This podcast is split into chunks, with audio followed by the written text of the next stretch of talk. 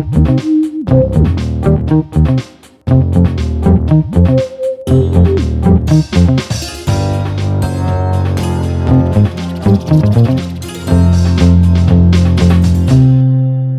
Привет, дорогие друзья! Это подкаст Soundstream «Дневники Лоры Палны». Меня зовут Митя Лебедев. Меня зовут Маша Погребняк. И вместе мы вдвоем обсуждаем истории маньяков и серийных убийц из России и со всего остального мира. А также пытаемся разобраться, где же пролегает та тонкая грань между человеком и монстром. Так, всех причастных поздравляем с прошедшим Международным женским днем. Маша, Спасибо. тебя с праздником, Мгм. да. Ура. э, Имени Клары Цеткин, Роза Люксембург, незабвенных.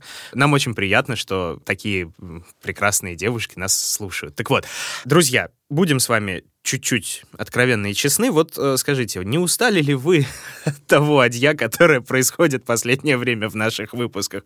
Потому что мы чуточку устали. Митя просто думает, что мы на радио, и вы ему сейчас ответите. Отправляйте на короткий номер сообщения, и мы зачитаем их в нашем эфире. Митя, Да. я тебя расстрою, тут только я.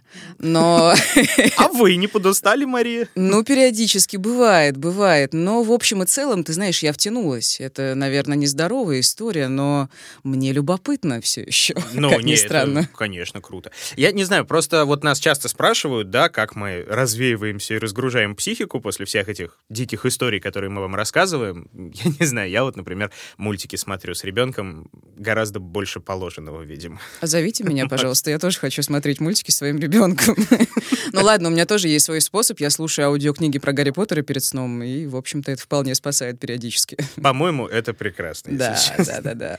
Ну, э, да, тем не менее, вся эта вот э, хтонь, о которой мы рассказываем, имеет немножко накопительный эффект, и вот чем хуже подробности, которые мы обнаруживаем, препарируем, передаем вам, тем, конечно, немножко тяжелее. Да, поэтому у нас возникла идея сделать небольшую паузу. Только не пугайтесь, э, не в том смысле пауза. Мы продолжаем выходить, как и обещали, но мы считаем необходимым снизить градус, происходящий в дневниках Лоры Павловны Тони, хотя бы на пару выпусков. Я, честно говоря, не знаю, насколько у нас получится. Но мы попробуем. Что-то мне подсказывает, что нет. Ну да, в общем, мы немножечко чуть менее жесткие истории вам в ближайших двух выпусках расскажем. Да, ждут вас пара персонажей, не совсем похожих на наших обычных упырей. Ну, короче, да, long story short, слушайте сами. Маша, время фундаментальных вопросов. Как ты относишься к экологии? Блин, Митя, присылай мне, пожалуйста, заранее эти вопросы, потому что каждый раз я фрустрируюсь. Я не знаю, ну как можно к ней относиться? Плохо, хорошо, нейтрально?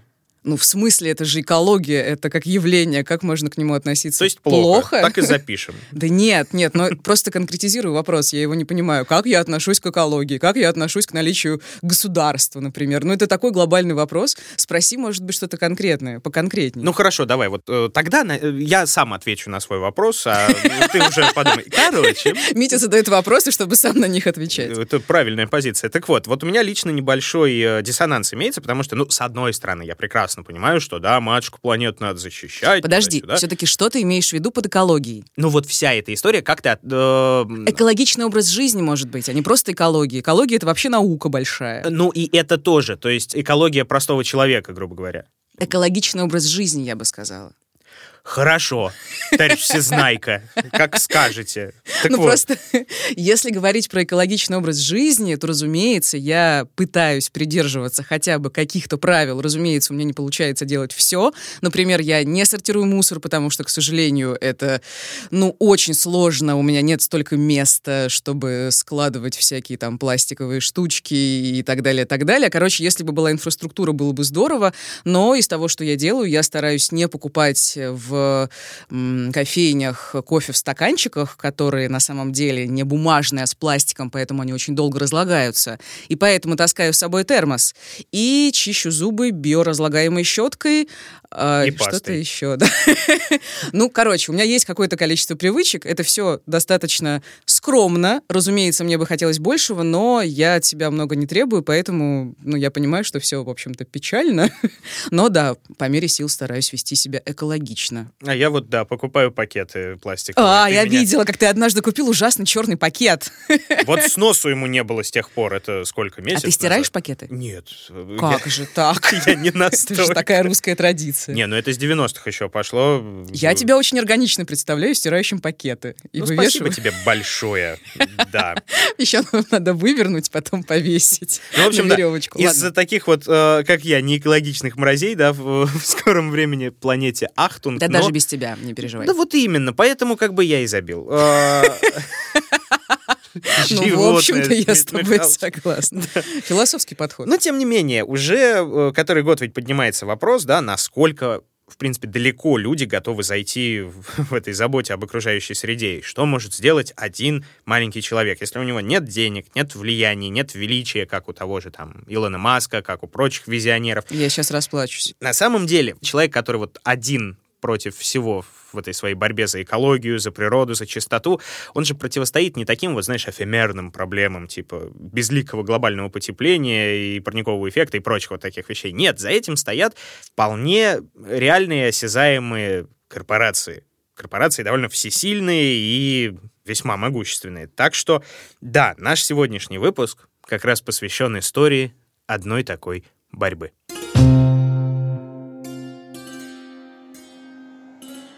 Итак, Америка, 79 год. В аэропорту Чикаго люди спешат на очередной рейс до Вашингтона. На борт Боинга поднимаются пассажиры, загружают багаж, и среди бесчисленных сумок и чемоданов в багажный отсек попадает небольшой пакет. Взлет, набор высоты, все происходит безо всяких накладок, обычный рутинный рейс. Однако все меняется на подлетах к Вашингтону. Внезапно борт сотрясает сильный толчок. В салоне становится ощутимо холоднее. А затем все пассажирское пространство заполняет едкий черный дым. Экипаж спускается в багажный отсек, дым идет оттуда, и там они обнаруживают источник. Тот самый пакет. Специфический запах говорит только об одном. На борту взрывчатка. Капитан запрашивает экстренную посадку на ближайшей полосе в аэропорту Вашингтон-Даллес. Одобрение получено. Как можно аккуратнее он сажает самолет под аккомпанемент надрывного кашля пассажиров и членов экипажа. А на земле их уже ждут врачи и саперы. 12 пассажирам потребовалась серьезная медицинская помощь, отравление продуктами горения. А подозрительный пакет был нейтрализован и отправлен на дальнейшее изучение. Все-таки бомба. Простая, кустарная, но достаточно мощная. Если бы часовой механизм оказался точнее и устройство бы взорвалось, то все присутствующие на борту были бы уже мертвы. Но самым страшным было не это, а то, что федеральные агенты, подключившиеся к этому делу чуть позже, поймут, такую бомбу они уже видели. И не один раз. Мне кажется, Митя, все-таки у нас несколько извращенное представление о слове «лайтовый выпуск». То есть ты решил, мы с тобой решили, подумали, что это будет нечто чуть менее жесткое, но, я так понимаю, наш сегодняшний герой — террорист-подрывник. И это лайтовый выпуск. Лайтуха. Не, ну как бы а, на самом деле, говоря такими вот отвлеченными понятиями, на счету нашего сегодняшнего героя только три жертвы. А Вау. учитывая наших прошлых Ну да. персонажей, это как бы пыль. Но 23 человека все-таки от его действий пострадали, пострадали довольно серьезно. И говорим мы нынче о Теодоре Качинском, который вошел в историю под псевдонимом Унабомбер. Его поиски стали одним из самых затратных расследований за всю историю ФБР, а ловили его на минутку 17 лет. Вот что о его типаже рассказывает профессор университета Сан-Франциско, криминолог Майкл Растиган. Серийный подрывник, коим и является Унабомбер, это типаж одиночки-умника, крайне интеллектуального убийцы, который предпочитает убивать издалека, с расстояния. Унабомбер — это также тот тип убийц, которых мы называем миссионерами. Человек со своим высшим мотивом. Умный, методичный и, главное, терпеливый, который точно знает, когда следует действовать, а когда нужно залечь на дно. Слушай, а насколько такой типаж похож на типаж наших традиционных героев-маньяков? В чем разница? Если честно, он не совсем маньяк. Точнее, даже совсем не маньяк. Но вот э, чисто по определению он подходит под термин серийный убийца. Да, М. все-таки определенное количество убийств, совершенные в определенный промежуток времени, с э, каким-то разрывом относительным. И плюс ко всему вот вся эта история с э, миссионерским настроем, да? Ну, то Э, есть у него есть мотивация вполне, да, делать Да. это. не совсем, конечно, подходящая для наших товарищей, но Личность Теда Качинского, ребята, это одна из немногих, которую вот в двух словах можно охарактеризовать как злой гений. И я отвечаю, это настолько крутая, многогранная и интересная история, там такие ходы события и такая классная развязка, что вот я только один раз ее увидел и понял, про это надо рассказывать. Точно. Так что, дамы и господа, простите, кто может, и давайте разбираться в деле у Бомбера. Поехали.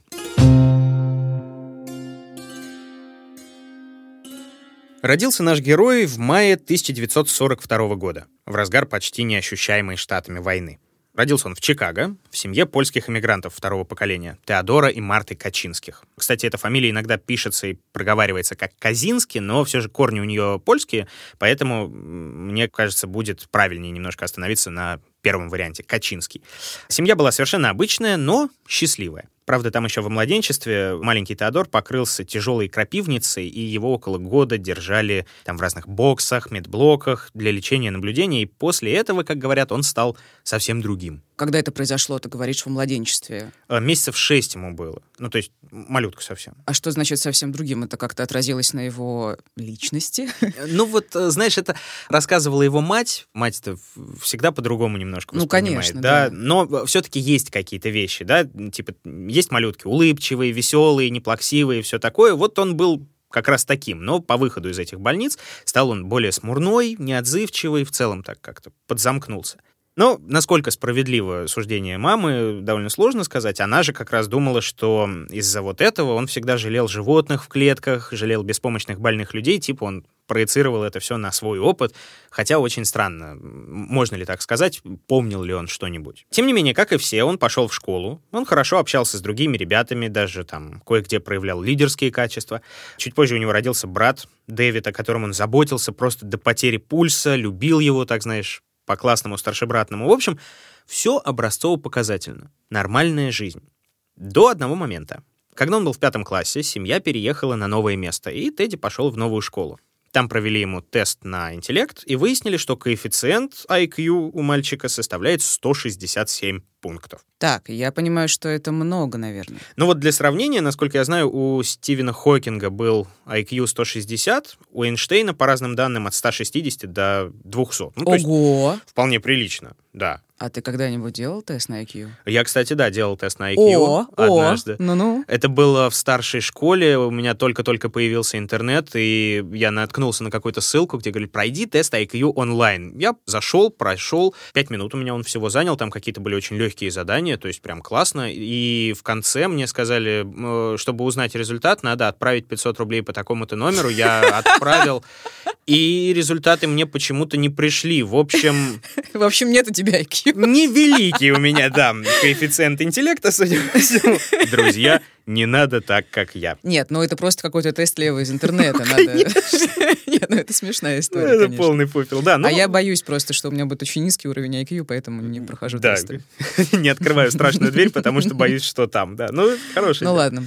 Ну вот, после этого теста Качинского сразу записали в вундеркинды и перевели из пятого класса сразу в седьмой. Вот сам он это событие называл одним из основополагающих в своей жизни. А, наверное, потому что он крутой. Ну, типа он такой развитый, что он перешел сразу в седьмой класс. Ты знаешь, скорее нет. К сожалению, из-за этого перевода мальчик оказался среди старших ребят, и привело это только к травле, естественно. Ну, мало того, что он мелкий, так он еще и умный до хрена, да? А, ну да. А так, таких, как говорится, в моей школе били. И в этой ситуации он гораздо сильнее, естественно, замкнулся, с другими детьми не играл и вообще начал так побаиваться людей немножко. А у него не было, не развился аутизм, например? Вот вообще, кстати, это любопытная история, потому что, оказывается, в 50-е, 60-е годы в Штатах, когда это все происходило, там многое было схвачено в вопросах расстройства аутистического спектра, и уже тогда родители были обеспокоены, что такая возможность есть, и они даже посещали с ним кружки для детей с э, такими расстройствами. Но, насколько я понял, официального диагноза у него так и не было. Тем не менее, все это время он поглощал школьную программу, увлекся математикой и даже выиграл стипендию в национальном конкурсе, после чего поступил в Гарвард. Вау! Э, нет, не вау. Вот сейчас будет вау. Поступил он в Гарвард в 16 лет. Вау-вау-вау! Да. Слушай, я вот сейчас вспомнила, ну вот я натыкалась на подобные истории, истории вундеркиндов, которые интеллектуальны, но при этом они слегка отстают в эмоциональном развитии. Может быть, у него было Это у всех так, что-то кстати. такое, да? Ну, Практически есть у всех. интеллект перевешивает эмоции, грубо говоря. Ну, конечно, когда тебе, грубо говоря, 16 лет, и ты учишься с 20-летними ребятами, которые уже там вовсю половые отношения и прочие другие совсем интересы, а ты до них еще не дотягиваешь в этом плане. Ну, в эмоциональном плане. В эмоциональном плане именно. И при этом в интеллектуальном ты их, может, даже и опережаешь. И это не состыковка, вот это не совпадение, это, конечно, грустная история. Ну да, это тоже такая своего рода, ну, не знаю, интеллектуальная изоляция. Да. Ты конечно. просто умнее, чем они все, и такой, твою мать, почему Да. они такие тупые? Ну вот, соответственно, он и таким и рос. Весьма отдаленным, отстраненным, ел всегда один, ни с кем практически не общался, и его не воспринимали как личность, как рассказывали его одноклассники, однокурсники бывшие, а его воспринимали как просто ходячим мозгом. Вот, собственно, и все. И э, так вот где-то до 62 года продолжалось. Когда ему было 20 лет, он выпустился из Гарварда и пошел работать в Мичиганский университет. Два года ему понадобилось, чтобы стать кандидатом наук, еще три, чтобы защитить докторскую. Подожди, а что у него была за дисциплина, что он изучал? Он изучал математику, А, и он э, был очень погружен. Э, Круто. Преподаватели от него были просто в восторге. Они говорили, что это был человек, который был полностью погружен в поиск математической истины. класс, как это красиво звучит. Это Чем ты занимаешься? красиво, Я да. погружен в поиск математической истины. Да-да-да. Пока. Вот. э, Причем его интересовали максимально узкие темы. Во, Вот эта диссертация, по воспоминанию одного из кураторов, ее могли бы понять и оценить только 10 или 12 человек в стране. Да, крутяк. Ну, а у него были какие-то планы на дальнейшую жизнь? Что он думал делать? Преподавать или заниматься наукой? Или... Вот на тот момент и то, и другое как раз. Продолжать себя в поиске математической истины и зарабатывать на жизнь как раз преподаванием. Уже будучи доктором, он устраивается в университет Беркли, но там его прям возненавидели студенты. Опять за то, что он умный? А, тут другое немного дело. Умный преподаватель — это как раз-таки Нет, хорошо. ну слишком умный преподаватель. Возможно, высокомерный преподаватель. У меня вот были такие. Как раз, да. Он был настолько погружен в процесс познания, что преподаванию он отдавал совсем мало внимания. А, он, Он- был неэмпатичный, наверное, да? он того, бубнил что у него... под нос на лекциях, он читал с листа, он читал неразборчиво, он именно читал и не рассказывал, он никого не увлекал Ой, и не хотел. бесит, конечно. Ну вот да, но э, ему это было не нужно, к к сожалению или к счастью. И на вопросы отвечать даже отказывался во время лекций. То есть там поднимает человек руку, я что-то не понял, это твои проблемы, что ты ничего не понял. Иди изучай математическую истину. Вот именно. Понятно. В общем, он не эмпатичный и абсолютно не погруженный в своих учеников, и как бы совершенно... токсичный препод Ну такой. да. ладно, хорошо, токсичный препод. Ну и э, было очень много жалоб от учащихся, и он уволился без объяснения причин в 1969 году. М. Ну, то есть не то, чтобы он из-за этого прям уволился, из-за жалоб, но... Да он, наверное, сам понял, что это не совсем его, там, типа, его это не цепляет, бубнить, тратить время на этих студентов, если можно заниматься поиском истины в С математике. одной стороны, да, но с другой тут, видимо, были замешаны и другие причины. Вот, например, был еще один случай. За пару лет до этого, до своего увольнения, он задумался, внимание, о смене пола. Так. Да. э, Поподробнее можно. Да, он очень долго об этом думал, там, э, в течение нескольких недель, по-моему, это стало его чуть ли не навязчивой какой-то идеей, и даже он пошел с этим совсем к психотерапевту, чтобы обсудить это, но уже сидя в очереди передумал говорить о смене пола с кем-либо и сбежал. И сам очень расстроился, как он сам Качинский вспоминал в одном из интервью уже после ареста. Когда я вышел из здания, я почувствовал отвращение от того, к чему меня чуть не привели мои неконтролируемые сексуальные желания. Я чувствовал себя униженным, и я ненавидел за это всех, особенно психотерапевта. Вот тогда и произошел чуть ли не главный излом моей жизни. Как феникс, я возродился из пепла моего отчаяния навстречу новой надежде. Какой интересный, многогранный, небанальный персонаж. А я тебе говорю, да. да, класс. Так, а он там говорит про новую надежду. То есть потом, несмотря на то, что он расстроился из-за того, что не поговорил и не сменил пол, что-то он придумал себе, какую-то альтернативу. Вот доподлинно неизвестно, какая это была альтернатива, но известно, что аккурат в 69-м, в году своего увольнения, он э, решил в корне изменить свою жизнь. И, уйдя из университета, он начал жить в отдаленной родительской резиденции, а еще пару лет спустя вообще переселился в лес. Да ладно. Да. Слушай, то есть он просто презрел, условно говоря, мирской мир и жил как, я не знаю, схимник. Ну, примерно. Ну, как дикарь вот. Я немножко. забыла слово на букву А. Аскет. Аскет. Аскет. А, есть немного другое слово примитивист. Это А. те, которые уходят вот э, Да, да, да, да, в да. максимально такой. Это даже не аскетичный, это именно вот первобытный немножко образ жизни. Ой, расскажи, а почему? Что у него была за мотивация? Почему он решил этим заниматься? А вот, насколько я знаю, по мотивации я так и не понял, почему именно. Что-то у него в голове щелкнуло, и он пришел к этому сам. Свалил в другой штат, переселился где-то около города Линкольна. Он начал жить в лесу, построил себе, как, собственно, и сам Абрахам Линкольн в свое время, домик из дерева и посвятил себя тому, чтобы максимально изолироваться от общества. Быть абсолютно самодостаточным и независимым.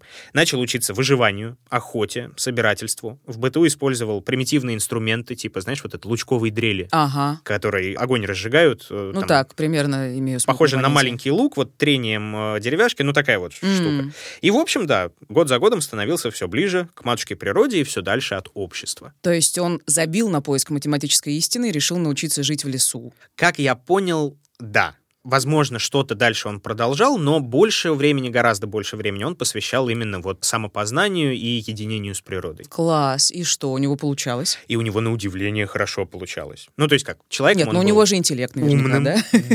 Да, собирать информацию, использовать ее во благо собственное, по крайней мере, он умел. Тратил на себя мизерные деньги, которые получал от родителей. Он остался у них на иждивении, потому что постоянной работы у него не было, но большую часть он тратил на покупку земли вокруг своей этой хижины.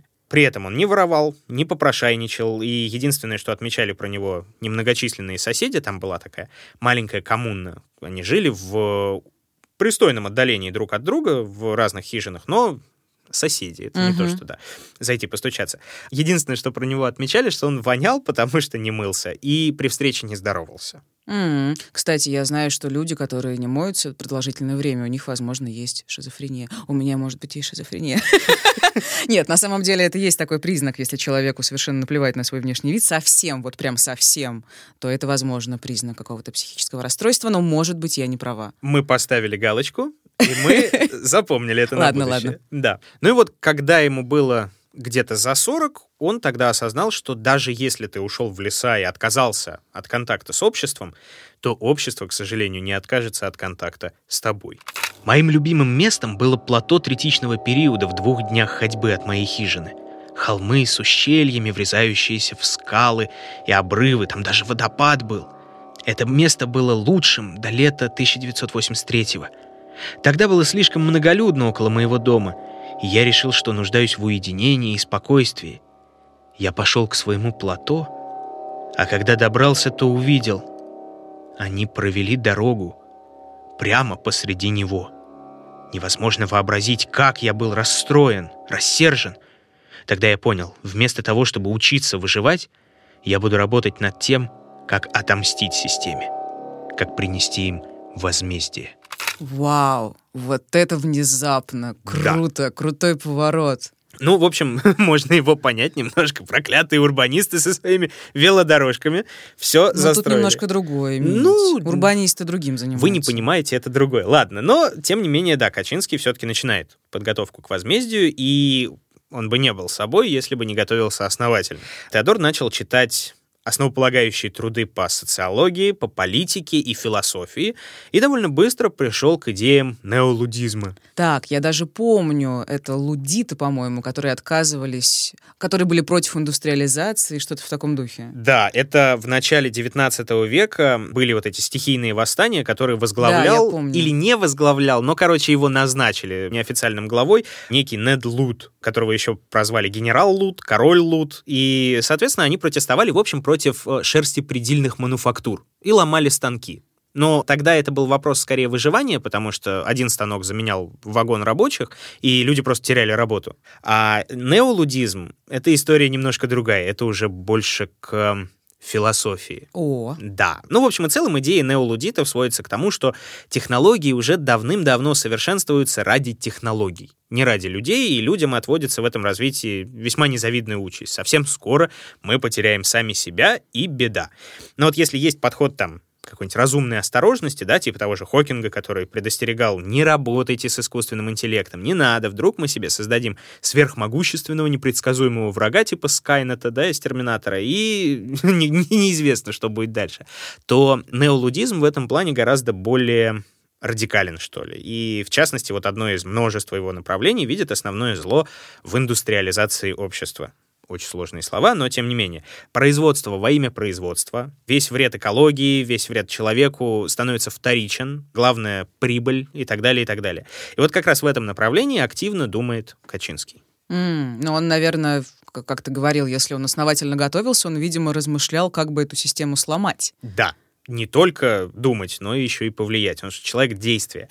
Причем он поначалу рассматривал, как изменить вот эту всю сложившуюся ситуацию реформами, договоренностями, инновациями, ну, если можно назвать инновациями, откат технологический, да, к первобытному уровню. Да, и житье в лесу. Да, но в какой-то момент он понял, что это, к сожалению, невозможно. И решил действовать с позиции силы, а именно саботаж, активное сопротивление и, самое главное, террор. Компания Качинского по запугиванию общества стартовала в 1978 году. Причем руководствовался он довольно известным принципом, что все гениальное просто. И, по сути, разработал изящный и примитивный план. Состоял он фактически из uh, трех основных частей — цель, логистика и инструмент. Начнем с последнего. Самым действенным инструментом для воздействия Теодор Качинский посчитал бомбу так. что характерно. Подожди, какая бомба? Он же жил в лесу. То есть он ограбил какой-то склад, чтобы сделать бомбу или что? Бомба из шишек и коры, да? Нет, э, такого не было. Почти, на самом деле, почти. Бомбы у него были весьма примитивные. Э, так, Друзья, важный дисклеймер, не повторяйте это дома. Самые важные детали мы все равно опускаем, так что все равно не получится. Но, тем не менее, не надо. Устройство вкратце такое было у его бомбы. Обрезок металлической трубы, в которую заложен взрывчатый порошок и приводится он в действие примитивным пусковым механизмом, который в себя включает спички, гвоздь и резинки типа для денег, да? А, Смешно. Мне кажется, это хорошая метафора. Да-да-да. Вот вам индустриальное да, общество. Да-да-да, общество потребления. Да-да-да. Чтобы это все не вываливалось по краям трубы, были деревянные затычки, которые Качинский вырезал сам. Обычно в таких конструкциях используются, знаешь, такие завинчивающиеся, которые можно в любом магазине хозяйственном купить. А он, нет, он задумывался об экологии, о природе и вырезал сам. Экологичная бомба. Снимаем шляпу. Так вот, а, и все это в коробочке. Коробочка, кстати, тоже ручной работы. О, Да. Ну и работает это примерно так. Открывается коробка, резинки отпускают гвоздь, гвоздь бьет по спичкам, Спички загораются и воспламеняют порошок. Дальше взрыв, труба с коробкой разлетаются на мелкие кусочки, осколочное поражение. Mm. А это вообще была большая конструкция? Э, нет, кстати, он брал трубу длиной э, 23, по-моему, сантиметра. Ну, то есть э, довольно мощное, довольно сокрушительное устройство размером с ладонь вытянутую, да, это как раз и стало очевидным плюсом для второй части плана, для логистики. И доставлять их Качинский решил почтой. О, у меня миллион вопросов, ладно, начну с первого.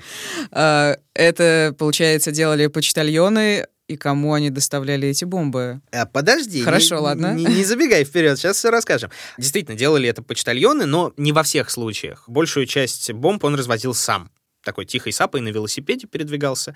Ему не было интересно, что на дорогу может уйти два дня, например. Он совершенно спокойно просто брал велосипед и ехал. Тихий, неприметный, клал коробочку и уезжал и только маскировал свои якобы посылки под э, почтовые. Он их обклеивал марками и все такое. Но некоторые, да, действительно были доставлены именно почтой. Mm, да уж. Да, причем, кстати, Качинский часто использовал известный баг.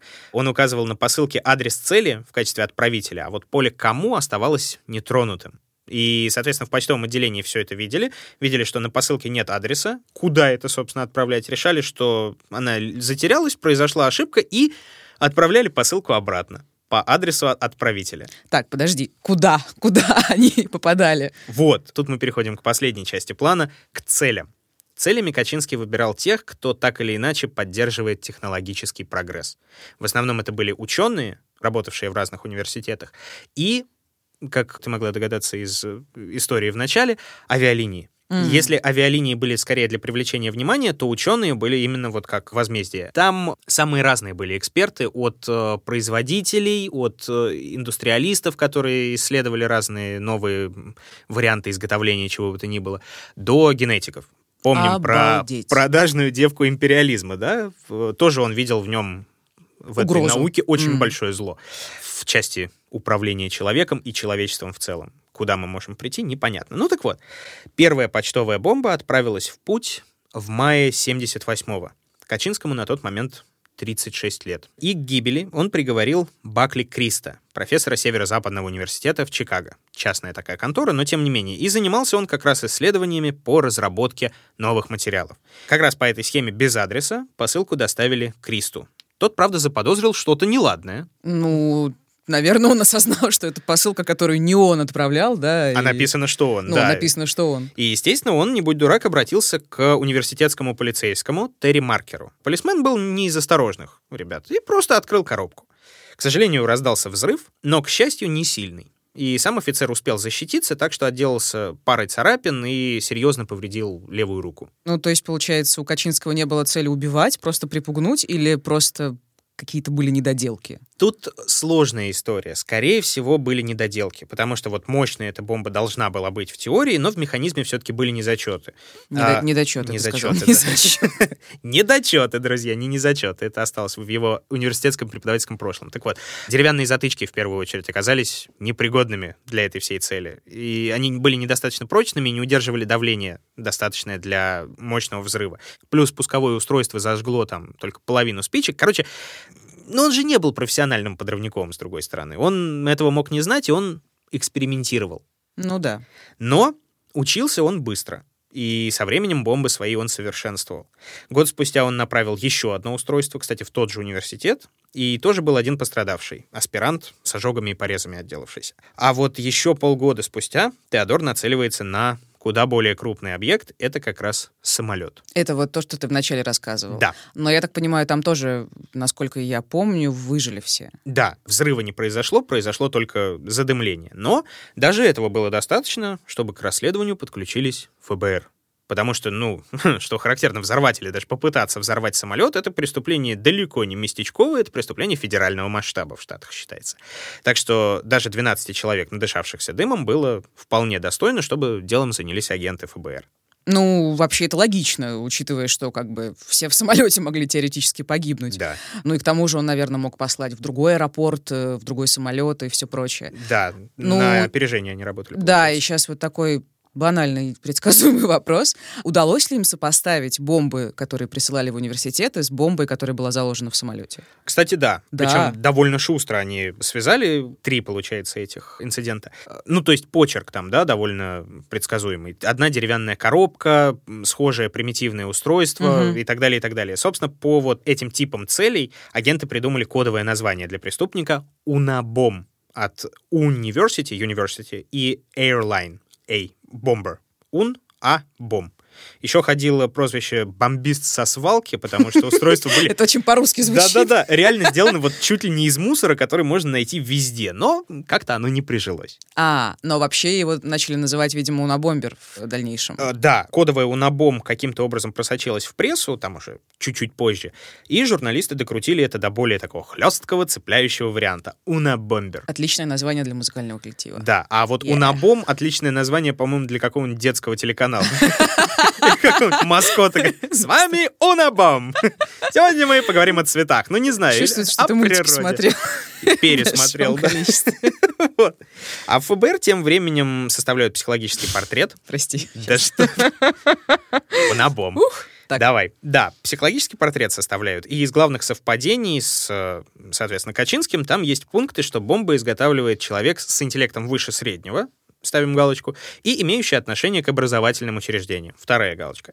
Позже к описанию там еще добавлялись идеи, что бомбист неолудит активный, что он, возможно, ученый, естественно, научник, или он рабочий авиамеханик, ну и так далее, и так далее, и так далее. То есть немного близко они подходили, но по большей части там все эти предположения, подозрения и все прочее, все это с течением времени забывалось, от этого отказывались, от А- большей части. Забывалось, э, я так понимаю, что он не так уж и часто эти преступления совершал. Да, всего вот за Ну, ты э, говоришь, три жертвы года. было?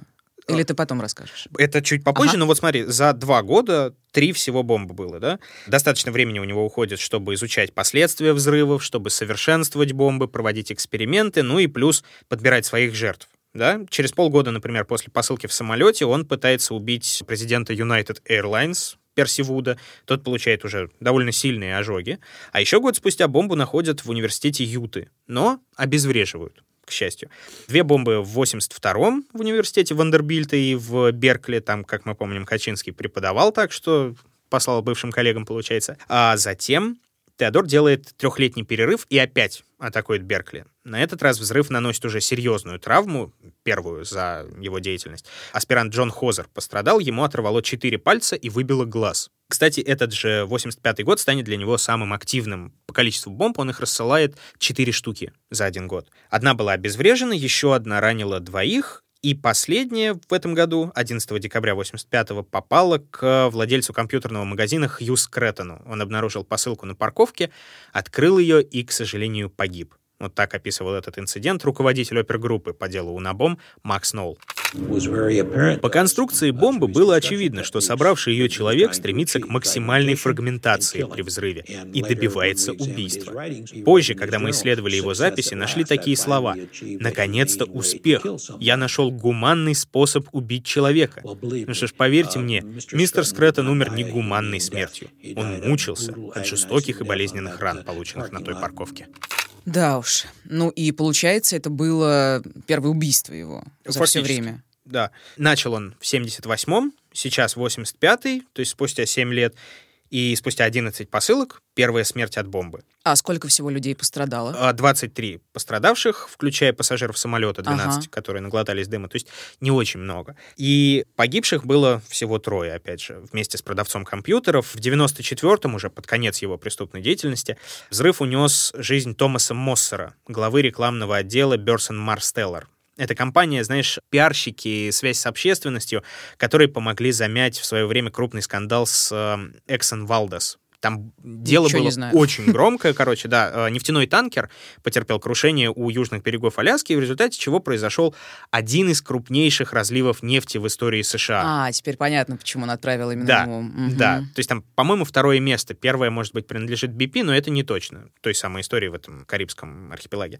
А, в результате вот этого Эксон Валдес загадили 2000 километров берега, оставили пятно в 28 тысяч квадратных километров. Это по площади 14 городов Москва. О, боже. Да, скандал был невероятный, но Берсон Марстеллер, и в том числе руководитель по рекламе вот этот, который погиб, они сделали все, чтобы отмыть репутацию корпорации Exxon. Мгм. За что и поплатились, как на суде говорил сам Качинский. Ну и еще он добавлял, что бизнес погибшего, вот этот вот human relations, да, а, это не human relations, public relations, извините, пиар, это прямое развитие методов по управлению людьми и их отношениями, Мгм. что Ясно. плохо. Ну да. Это второе, а третье, получается, какое? Да, третьим стал Гилберт Мюррей. Он был лоббистом лесной промышленности в Калифорнии, всячески тоже продвигал интересы компаний, связанные с вырубкой деревьев и лесов. Что тоже Качинский считал, как мы понимаем, неправильным. И по факту бомба была адресована другому человеку, предыдущему президенту конторы, но пока посылка шла, тот ушел уже в отставку. И человек, пришедший на его место, был, ну, можно сказать, не так уж виновен во всех грехах индустриализации, но как бы то ни было. После третьего убийства Качинский приступает к заключительной, кульминационной части своего плана. Надо сказать, что и до третьего убийства Качинский навел немало шороху в американской публике. Все-таки, оставаясь человеком умным, он довольно быстро понял, что он находится в розыске и что ищут его ни много ни мало ФБР. Да, поэтому свои бомбы он делал не только для непосредственно взрывов, скажем так, но и для своеобразной игры с федералами. Например, в устройстве, которое обнаружили в самолете, как и в последующих, обнаружили странную маркировку. Э, Вспоминал об этом агент ФБР Крис Рене, который анализировал эти бомбы. Инициалы FC, они появились в бомбах специально, чтобы их нашли. Они были расположены так, чтобы остаться в целости при взрыве. У них не было определенной цели, задачи или функции, кроме как показать, вот моя подпись, моя личность, "Here's my- вот он, я. Так, и что же это значило? Ну, насколько я знаю, FC — это одно из э, популярных довольно сокращений для Fight Club, Паланика и Финчера, бойцовского клуба, в общем. Но почти, да. Э, На самом деле оно расшифровывалось как Freedom Club, клуб свободы.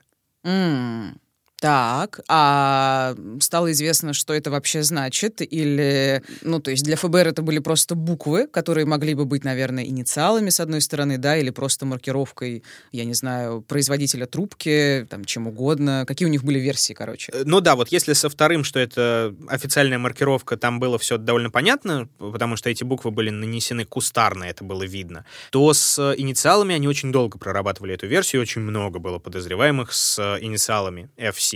Но никуда они с этим не пришли, но уже позже, когда газеты стали писать о повторяющихся взрывах, сам Качинский связался с журналистами, вроде бы с Нью-Йорк Таймс, и рассказал, что существует таинственный клуб свободы, кстати, который ответственен за все эти взрывы. FC, Как изящно, Freedom черт Club. возьми. Да-да-да, запомните эти слова. Вообще он по большей части, если честно, угорал с федералов, вот так вот скажем. Он им давал, например, подсказки.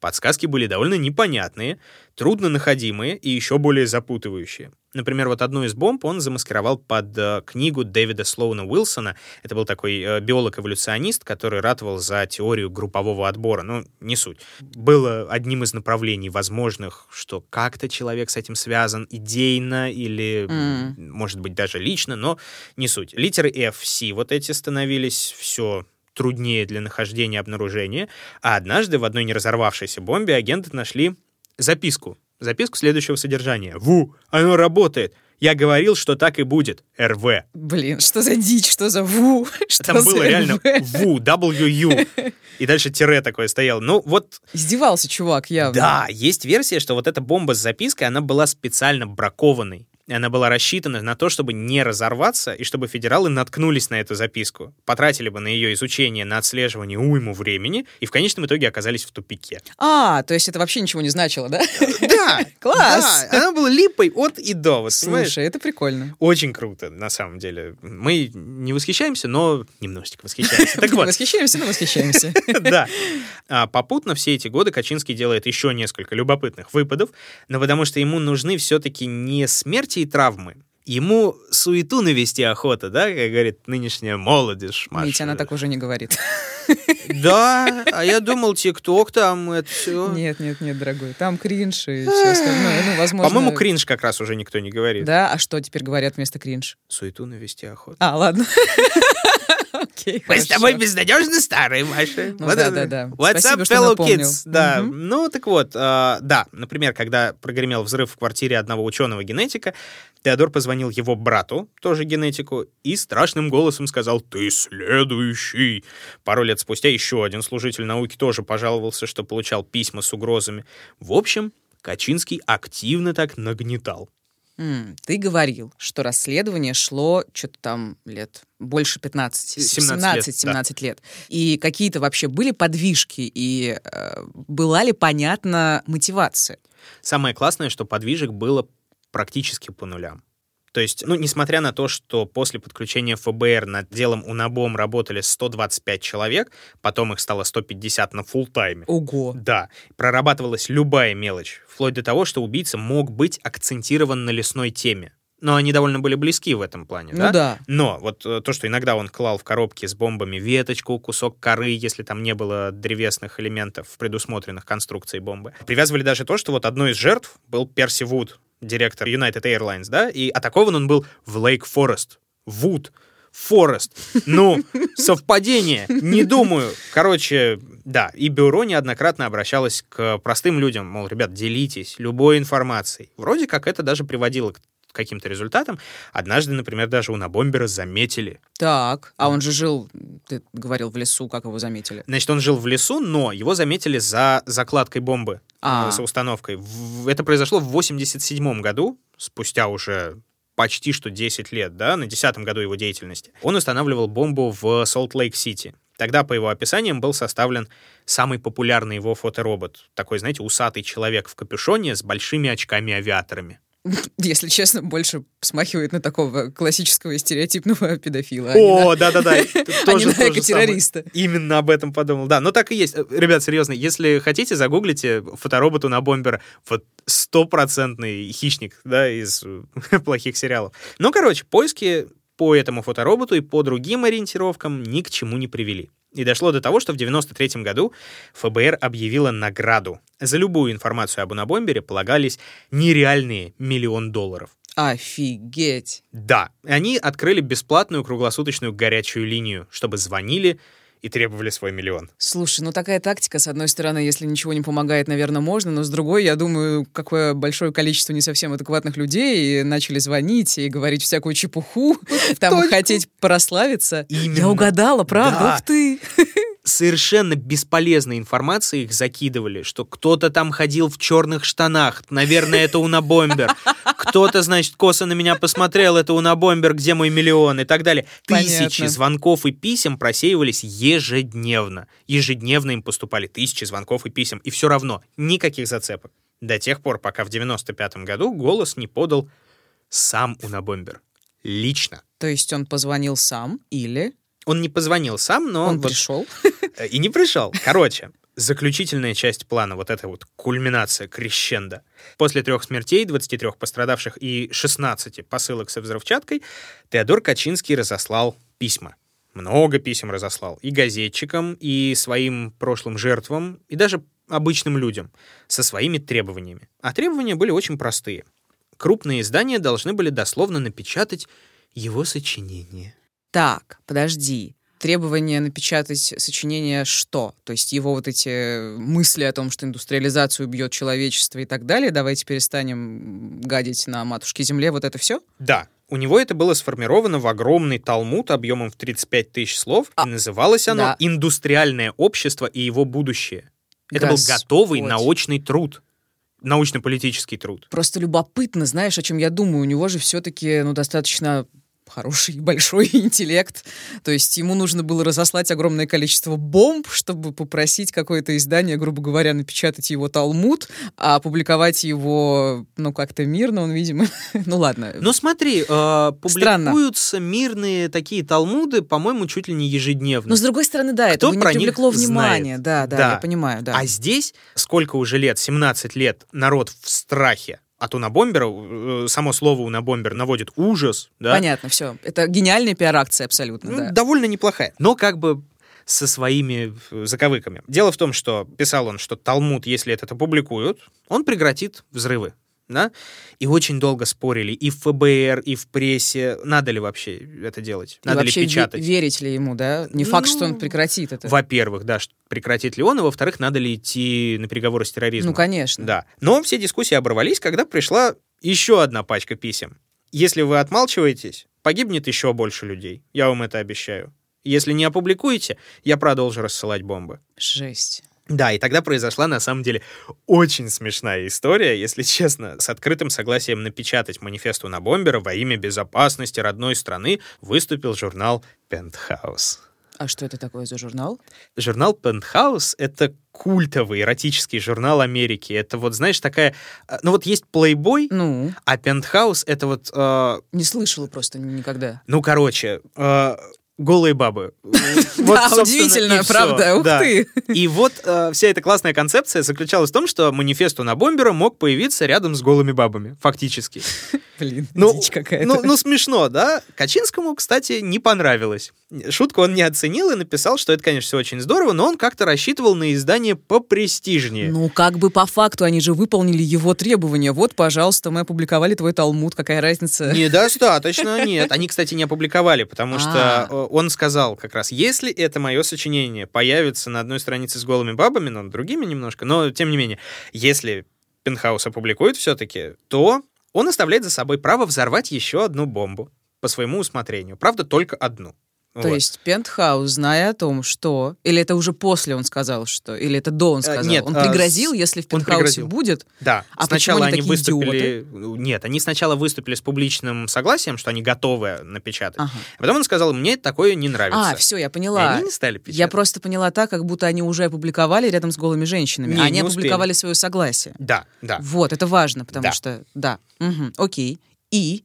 И в результате после этого все-таки согласились большие газеты. 19 сентября 1995 года «Нью-Йорк Таймс» и «Вашингтон-Пост» вышли вместе с брошюрой-приложением отдельной, где и было отпечатано все это сочинение, которое сразу же окрестили не вот индустриальным обществом и его будущим, а просто назвали «Манифестом Унабомбера». Кажется, там было больше 30 страниц сплошного капса. О, боже да, мой. все большими буквами, вот как будто он орал о своей позиции со страниц. Жесть. А насколько это было вообще убедительно написано и что там было? Какая-то была конструктивная позиция? Ну, там было, знаешь, как тебе сказать...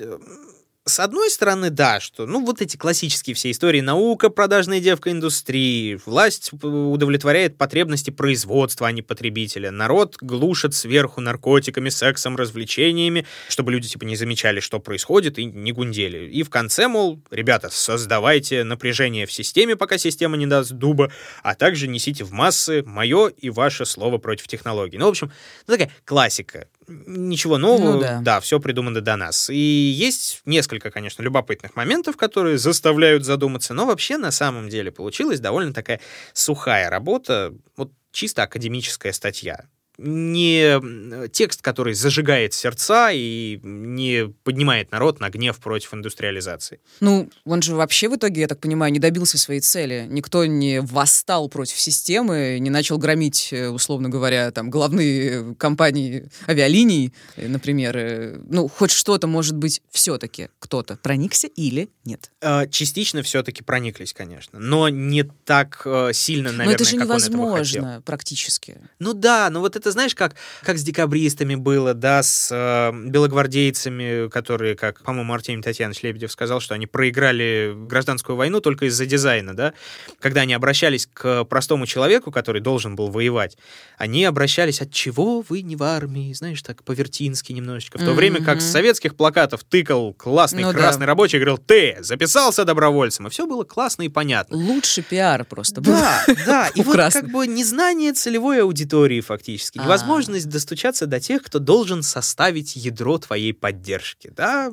так или Ядро иначе, твоей да. целевой аудитории. Да, да, и так или иначе манифест Унабомбера помог кому угодно, кроме самого Унабомбера. Так, ну а кому он, интересно, мог помочь? А, Значит, во-первых, он помог федералам, да, понять, с кем они имеют дело. Об этом рассказывала эксперт ФБР по поведенческой психологии Кэтлин Пакет. Мы смотрели на нечто, пришедшее напрямую от Унабомбера. И это было как будто мы открыли дверь в его разум, потому что он нарциссичен, невероятно уверен в своем превосходстве, в своем выдающемся интеллекте. Чаще всего в манифесте поднималась тема детей, как плохо с ними обращаются и что происходит с ними в обществе. И я подумала, так это же он сам. Он пишет о себе, было у него что-то нехорошее в детстве. И все эти обиды проецируются на все это технологичное общество, а на самом деле это глубоко личные проблемы. Черт, вот это персонаж. Да. И я вот сейчас думаю, что, в общем-то, его проблема, наверное, в чрезмерно высоком интеллекте и в чрезмерно низкой эмпатии, потому что он не умел, по всей видимости, общаться с людьми, кроме как рассылая им бомбы. Ну, с одной То стороны, есть можно да. же было выбрать какой-то другой путь, более мирный и так далее, так далее, более доверительный, а тут он просто агрессивный чувак, который убивает людей и надеется таким образом, что общество внезапно выполнит все его просьбы. Но, как мы помним, он все-таки рассматривал возможность мирного урегулирования всего этого дела и понял, что это невозможно. И это действительно невозможно, скорее всего. Никто, если ты будешь э, мирным и трогательным, не послушает тебя, особенно если это- речь идет о людях, которые стоят наверху-наверху. Не власть, Ну, а даже- именно вот э, властелины мира всего. Даже у Греты Тумберг, я думаю, не получилось, да, фактически. Ну, потому что болтовней, к сожалению, да, ничего не решить, как считал Унабомбер, и да. И в общем, можно сказать, что вот э, весь этот опубликованный манифест Унабомбера, он, во-первых, дал классное очередное дополнение к психологическому портрету, но с весьма рациональным предложением тогда выступили те же газеты. Вдруг при публикации кто-то узнает стиль письма. М. И кто-то узнал. Родной брат Унабомбера, Дэвид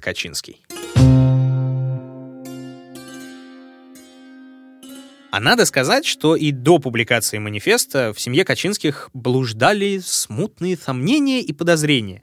Несмотря на то, что к тому моменту братья друг от друга отдалились и не виделись уже лет 10, ну, что не мудрено, Он же жил учитывая... в лесу, да. Да, его затворнический образ жизни, а, Дэвид все-таки продолжал питать к нему очень теплые чувства. Все-таки Теодор был заботливым и любящим старшим братом, и Дэвид им искренне восхищался. Даже когда он ушел в лес, Дэвид пробовал на себе вот некоторые эти его особенности жизни, пробовал учиться выживать, пробовал тоже жить в лесу.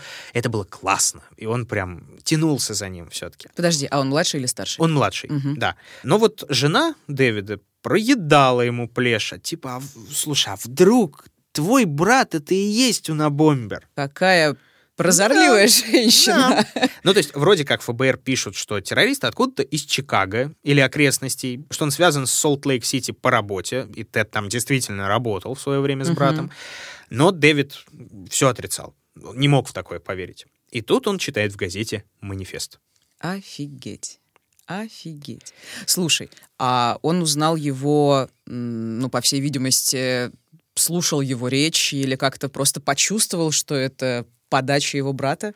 Короче, есть версия, и сам Дэвид об этом рассказывает, что он узнал отдельные формулировки из каких-то старых эссе, черновиков и писем Теодора, А, понятно. которые остались еще в доме. Но факт в том, что параллельно с расследованием, которое вело ФБР, Дэвид тайно нанял частного детектива, чтобы проверить возможную причастность к- брата к деятельности Унабомбера, да, а также обратился к аналитику, чтобы сверить письма Теда с диалектом из манифеста. Так, и диалект, это я пытаюсь догадаться, какие-то речевые обороты, что-то такое. Ну, можно сказать, да, речевой почерк. А, речевой почерк. Да, Мгм. вот какие слова используются, формулировки, ну и так далее. У нас с тобой веселый диалект, насколько я понимаю. Да ладно, мы же с тобой разговариваем. Это самое, не типа, пишу. того, да, Да ладно. нас частенько Мы да, все вырезаем. осуждают в том, что мы не все вырезаем. Да ладно, ладно. Мы же с тобой не мусора. пишем большие эссе, мы с тобой подкаст ведем. Расслабься. Поэтому можно плюнуть. Нет, друзья, мы ответственно относимся к своей работе. Так вот, э, и диалект. В результате эксперты сказали, ну, вот эти сторонние, не ФБРовские эксперты, что вероятность крайне немала, Немало. немала, да, М. что вот Теодор и есть унабомбер. И посоветовали таки обратиться в ФБР, что, собственно, Дэвид и сделал. И пару месяцев спустя, после уже дополнительных исследований, проверок, был выдан ордер на обыск хижины Качинского-старшего. Мгм. И там, я думаю, нашли вообще все, что нужно для того, чтобы доказать его причастность. Конечно. Как минимум. Как, как минимум, да. В хижине обнаружили не только немытого, взлохмаченного Теда, Воняющего. да, но и оригинал манифеста, 40 тысяч исписанных страниц еще дополнительно, где он описывал эксперименты со взрывчаткой, описывал преступления на бомбера из газет, из всего прочего, и одну полноценную бомбу, готовую к отправке. Я так понимаю, что этого всего более чем достаточно для того, чтобы его посадить. Более чем достаточно, ну, по крайней мере, не для того, чтобы посадить, а для суда, как минимум, чтобы начать. Ему предъявили обвинение в том же апреле 96-го, когда его и задержали, в нелегальном изготовлении, в отправке, использовании бомб, ну и, разумеется, по трем убийствам. Адвокаты решили, кстати, разыграть нашу любимую карту невменяемости, но сам Качинский от этой линии отказался. Он М. настаивал на том, что он идейный борец, полностью осознающий свои действия. Наверное, для него это было бы унизительно, если бы его признали невменяемым. Он же Конечно. считал себя таким интеллектуалом. Во-первых, да. Ну, как бы ты можешь быть невменяемым интеллектуалом, да. Хорошо Но ему было важно другое. Он даже настаивал на том, чтобы ему сменили защиту на избранного им специалиста, который был бы готов транслировать его вот эти антитехнологические взгляды. Вау. Что он не сумасшедший, а он идейный. И чтобы через суд все узнали, о чем он думает и зачем он это делал. Но суд, к сожалению, отказал. И после этого Теодор даже попытался покончить с собой в камере.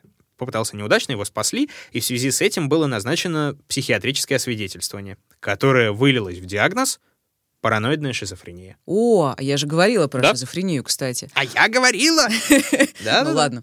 Так, но он, э, по всей видимости, это не повлияло на то, что его считали вменяемым. Да, его считали вменяемым и полностью осознающим все свои действия. Мгм. И к чему его приговорили, учитывая вот это все? Значит, э, изначально гособвинение планировало настаивать на смертной казни, но там затесались другие обстоятельства, в том числе и признание самого Качинского в своей виновности, чистосердечное. И все это вылилось в приговор к восьми пожизненным срокам, без права на УДО.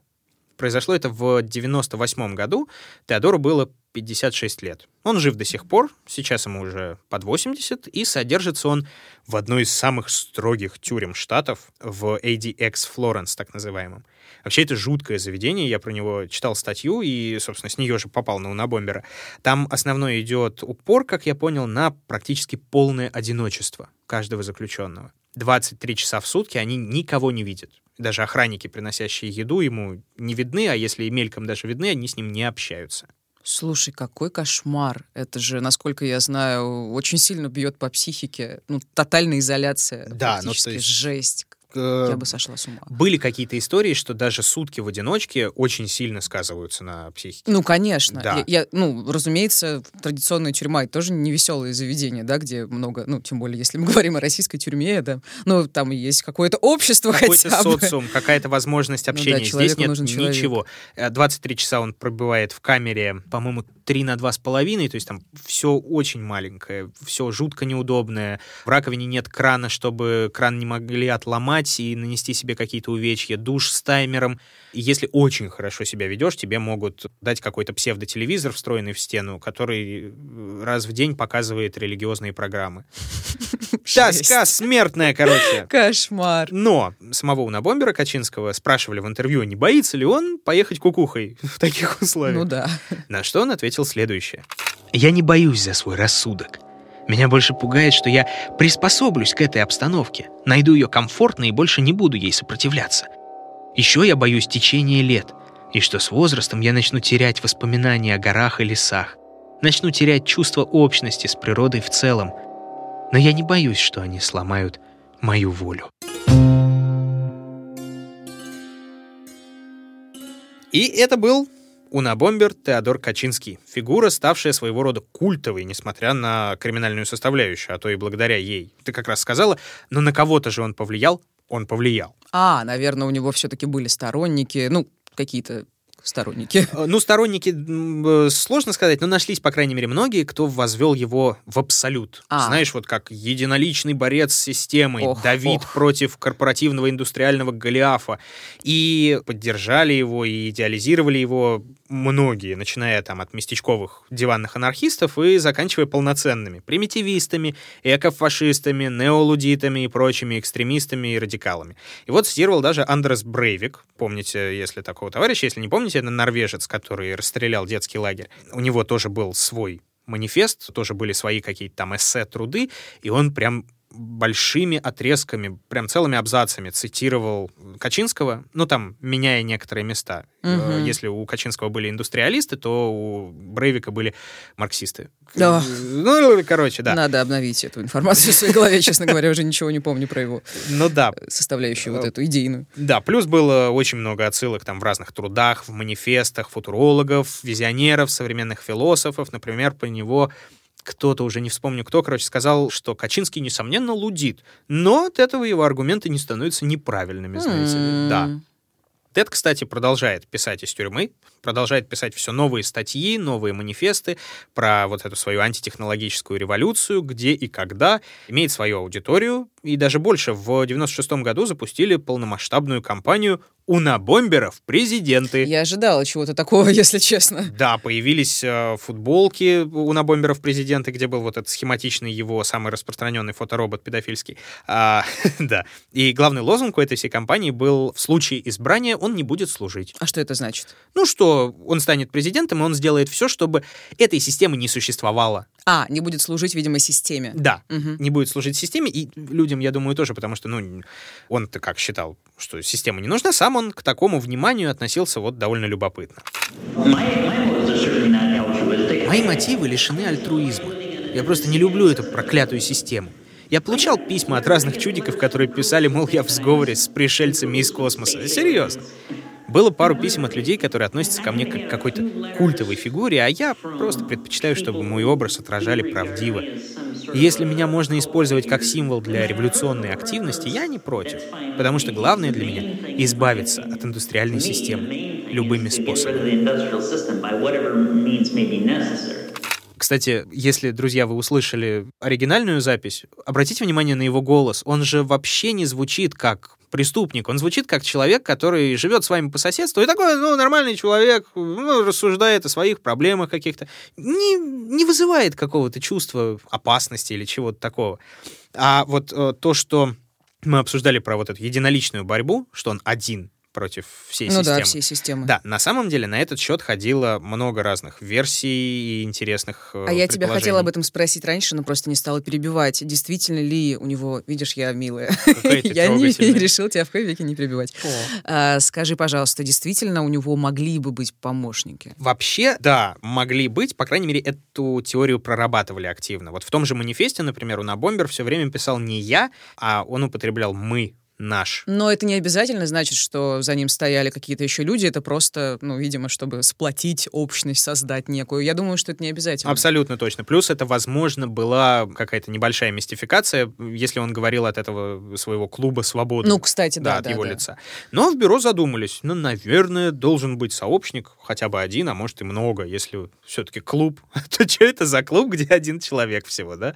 До публикации за все эти 17 лет следствия собралось очень много противоречивых показаний о, о возможной внешности да, террориста. Думали, что их поэтому может быть несколько. То есть это был не один вот этот самый популярный фоторобот. Было очень много показаний. Кто мог закладывать какие-то бомбы, кого-то видели, кто-то вызывал подозрения. Тоже это было странно, и поэтому люди думали, что могло быть бомбистов больше, чем один человек. На конвертах, кстати, в которых Качинский отправлял письма, нашли имя Нейтон отпечатанное. Искали и его, этого непонятного Нейтона, тоже не нашли. А еще, очень увлекательная была история, образу на бомбера очень хотели поженить с образом Зодиака. Неожиданно. Да, да. А Убивал... Зодиака же не обнаружили. А, Да, его так и А, не собственно, поймали. поэтому решили... А, В том числе, возможно. Причем, э, учитывая, что убивал Зодиак за 10 лет до взрыва первой бомбы Качинского, Ага. но там были какие-то очень крутые совпадения. Несмотря на то, что почерки у них как бы небо и земля, один использовал нож и ствол, а второй Делал бомбы. бомбы. Да, у одного была идейность, у другого была мания.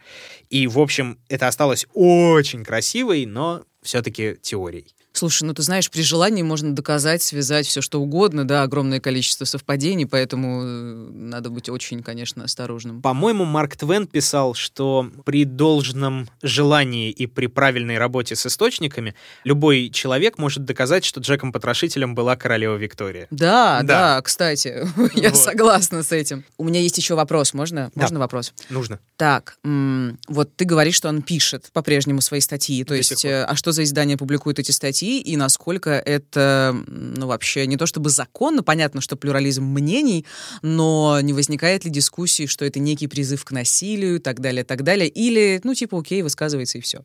Публикуется все это дело сам издатом или какими-то тоже радикалами, которые все это распространяют, учитывая его культовый якобы статус, да? А отношения Качинского с властями, на самом деле, как, как я понял, это ничего не нарушает. Он пишет и пишет как раз то, как ты говоришь. Но вот эти его отношения с властной верхушкой — это просто бездонная пропасть для всевозможных спекуляций. Официальная позиция самого, например, у Набомбера и многих его сочувствующих, что тот же диагноз параноидной шизофрении — это политическая заказуха. И он был продиктован именно политикой, а психиатрам за него хорошенько заплатили. О, ну это, мне кажется, как раз-таки классическая шизофрения. Проявление как раз той Да, самой про теорию заговора, что все, значит, во всем виноваты. И, И это- сплотились это против него одного. Да, да, да, да, да. да. Вы, вы их не слушаете, я вам расскажу правду, да. Ну да, чтобы там Ну да, да. они да, испугались да, да. правды, они теперь пытаются заглушить его рупор справедливого возмездия, ну и так далее. А вдруг он прав? Вот, да, понимаешь, вот не поймешь. Но, по-моему, все-таки это не так. Не пытается глушить и не глушит. И как и многих там других безвредных ультралевых товарищей, или, как Качинский, уже безвредных товарищей. Удивительно даже, что на его вот этой определенной культовости американское правительство решило сыграть в свое время. В 2006 году, например, был устроен интернет-аукцион имущества из лесной хижины Качинского. Каждый желающий мог купить все, что угодно, ну там, кроме рецептов бомб и материалов для изготовления устройств, конечно же, да. И за все эти документы, рукописи, предметы обихода у Набомбера удалось выручить 232 тысячи долларов за две недели. Круто, круто, Круто. отличная идея. Да, все они пошли на помощь пострадавшим, и всего компенсация всем-всем-всем составила около 15, что ли, миллионов, кажется, так. Мгм. Да, классная идея. А, еще вопрос. Я вспомнила про м, 1 миллион долларов, который. ФБР должна была вручить тому, кто, собственно говоря, что-то ценное, видимо, скажет. За Видимо- информацию. Видимо, брату дали миллион или да, нет? Да. Да, да? Э, Дали его брату, Дэвиду Качинскому. Причем тогда бюро гарантировало ему полную анонимность, но что-то не срослось. В том же году, когда Теда арестовали, в газетах появилась информация, что Уна Бомбера сдал родной брат. Вот любопытно, учитывая ну, загадочные отношения Теодора с обществом, да, и его пониженный уровень эмоционального интеллекта, как он отреагировал, если вот ты знаешь, на то, что брат, ну, фактически его предал. Ну, то есть понятно, что все сложно, но он же должен как-то, наверное, отреагировать, что это же мой брат, меня сдал. Есть одно тюремное интервью, где он с улыбкой рассказывал о том, как они с Дэвидом в детстве играли в мяч, все такое. И вот потом там же речь зашла и об этом предательстве, если можно сказать. Не думаю, чтобы он именно хотел, чтобы я страдал. Скорее, он хотел меня победить, одержать верх, встать на первое место, а меня поставить на позицию проигравшего, униженного. Интервьюер. Вы были удивлены, когда узнали, что вас сдал Дэвид? Качинский. Не то чтобы сильно удивлен. Как интересно. Как интересно он расценивает этот поступок. Он хотел меня победить. Возможно, кстати. Это, Инте- это очень любопытная да, штука. любопытная да. интерпретация. Ну и здорово, что он так вот на это отреагировал, что, ну, а, а- чего можно было ожидать? Конечно, кто он такой? Он всего лишь человек, он не борец. слабый Да, и так далее. От него ожидать слабости вполне возможно. Но, так или иначе, свой полученный за сданного брата миллион Дэвид по большей части потратил на помощь жертвам взрывов. На самом деле, с одной стороны, это очень крутой поступок, да? А с другой, у него вроде как не было выбора другого. Ну почему? Мне кажется, всегда есть выбор. Но, с другой стороны, он мог, наверное, пиариться, да, на своем брате. Но, видимо, он был нормальный в этом смысле и решил действительно отдать деньги нуждающимся, а не сделать себе имя. Ну да, но с другой стороны, он и так сделал себе имя, да, как брату на бомбера, который помогает разгрести все то, что он сделал. А так у него был бы пиар максимально черный, да, что человек Ну не только да. сдал брата, но еще и миллион захапал и теперь живет припеваючи. Вот классная история предательства. Но, Но, с другой стороны, понимаешь, можно же расценивать его поступок совершенно по-другому. Он же исходил из благих целей. Неважно, брат это его и не брат, он совершает, э, ну, как бы, преступление. ну да, Как да. бы, мне кажется, это, безусловно, такая нравственная дилемма, но его можно понять. И даже если бы он забрал миллион себе, возможно, его тоже можно было бы понять. Но хорошо, что он не забрал его себе, а Ну отдал да, жертвам взрывов. да. Тут, тут еще, наверное, могли сыграть его такие личностные качества. Дело в том, что он э, практикующий буддист, он вегетарианец и О. просто хороший парень Дэвид Качинский. Например, вот одному из пострадавших он помогал особенно усердно. В 87-м был сильно ранен владелец еще одного компьютерного магазина, Гэри Райт. А Там были жуткие какие-то повреждения руки, 200 осколков шрапнели по всему телу. И их до сих пор связывает, насколько я знаю, очень крепкая и очень крутая дружба. Здорово. Да. Вообще, знаете что? Пожалуй, это неплохое завершение истории у Бомбера. Вот знаете, вот несмотря на все идеалы, на взгляды, несмотря на боль, борьбу, сопротивление, все-таки сострадание, взаимопомощь, человеческое отношение друг к другу, все это затмевает как-то, да? И так можно про очень многое сказать, на самом деле. Когда ваш знакомый голосует за одно, вы готовы выходить на улицу за другое, да? Когда все ваши родные ходят в храм, а вы крестик перестали носить уже много лет назад. Ну, боже мой, когда вы урожденный кинсианец, а живете под одной крышей с последовательницей Хайека, вы орете друг на друга, что рынок сам себя не отрегулирует, ну и так далее. Подожди, я вот не знаю таких слов. Кинсианец? Кейнс и Хайек — две классные экономические теории. Друзья мои, читайте, гуглите. Однажды тебя назвали Митя Педией. Митяпедия. И Я это не потому, что не я поняла аналогию. педия, а потому что я, наверное, многое знаю. Я очень надеюсь на то, что... Ну, во всяком случае, ты демонстрируешь каждый раз какие-то свои уникальные знания, например, про экономические системы или как это, экономические теории. Ну да, те- теории, да. Ну, короче говоря, ты говорил о том, что неважно, чем мы увлекаемся, главное, что Главное мы... не взгляды, а главное люди. И именно людей надо, как мне кажется, любить, не ненавидеть их за позицию. Маша сейчас, по-моему, смотрит на меня как такой типичный американский реднек, который чертов хиппи, Да иди ладно, постригись. Нет, нет, я вообще очень любила культуру хиппи. Ну, разумеется, там, да, я была юная и не понимала, как устроен мир. Но мне кажется, что в 60-х я бы была стопроцентной хиппи, возможно. Но я, в общем-то, понимаешь, в какой-то степени сочувствую его взглядам, да, ну, разумеется, я не приемлю насилие. И да, несмотря на позиции и свои взгляды, нужно оставаться людьми. Да. Мир, дружба, жвачка. А это был подкаст «Дневники Лоры Павловны». Меня зовут Митя. Меня зовут Маша. Подписывайтесь на нас в мобильном приложении на сайте SoundStream. Вступайте в нашу официальную группу подкаста ВКонтакте. Там уютно, там мы пишем разные-разные-разные, с нами можно пообщаться. И, конечно, слушайте нас на ваших любимых подкаст-площадках. Apple подкасты, Google подкасты, CastBox, Яндекс.Музыка, YouTube. Короче говоря, где вам удобно. И еще у нас все еще есть Инстаграм Лора Павловна 2020. Там можно смотреть сторки, возможно, даже с вашим участием, общаться с нами напрямую, ну или там почти напрямую. А, Сторики, да.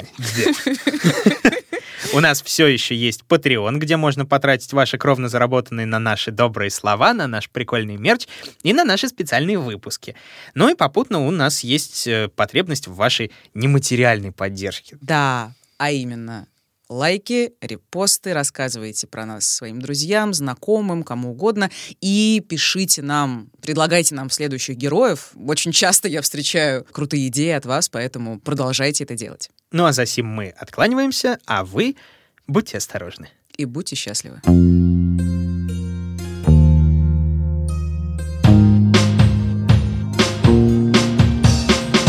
Над подкастом работали ведущие Мария Погребняк и Дмитрий Лебедев, звукорежиссер Евгений Дударь, продюсер Кристина Крыжановская. В подкасте использованы отрывки интервью Теодора Качинского для журнала Earth First Journal, материалы с порталов Washington Post и New York Times, а также фрагменты программ каналов Real Stories, National Geographic и CBS News.